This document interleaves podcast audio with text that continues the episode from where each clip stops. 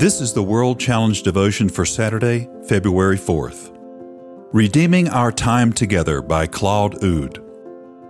Look carefully then how you walk, not as unwise but as wise, making the best use of the time because the days are evil.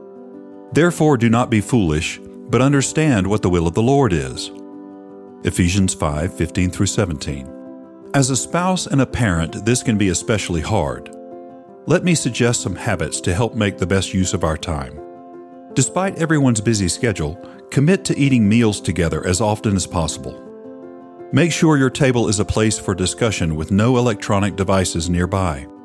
Talk about your day, your joys, your sorrows, what you read in the Word that morning, or what you experienced at work. Ask your children about their day in turn. A preschooler won't necessarily be eloquent, but you both can still experience a beautiful moment of sharing. We have practiced this for years. Even today, our adult children and now our grandchildren have conversations with us about faith, life, our society, politics, and a host of other topics where they feel passionate. These moments are some of the most precious that I have ever experienced as a husband and a father.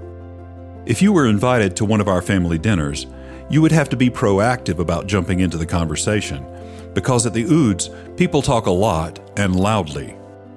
Have special buyback time evenings with your spouse and children where you put aside your work and concerns. For years, the special night at our house was Friday night. We didn't have a big budget, but the children were young and their needs were relatively simple: to eat chips and chocolate. Chantal and I devoted these evenings with them to watching films and playing games together. If you have children, make time for special evenings without your children. I've met too many young couples who have not taken a romantic vacation in years. I'm not necessarily talking about long stays at an all-inclusive resort. Organize a 2 or 3 day getaway. Ask the grandparents to watch the children and allow you some respite. Hire a babysitter for an evening. Find solutions within your means in order to buy back time as a couple. A rested, happy couple is the first ingredient of a fulfilling family life.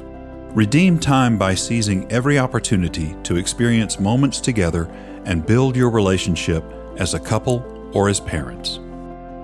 World Challenge, transforming lives through the message and mission of Jesus Christ.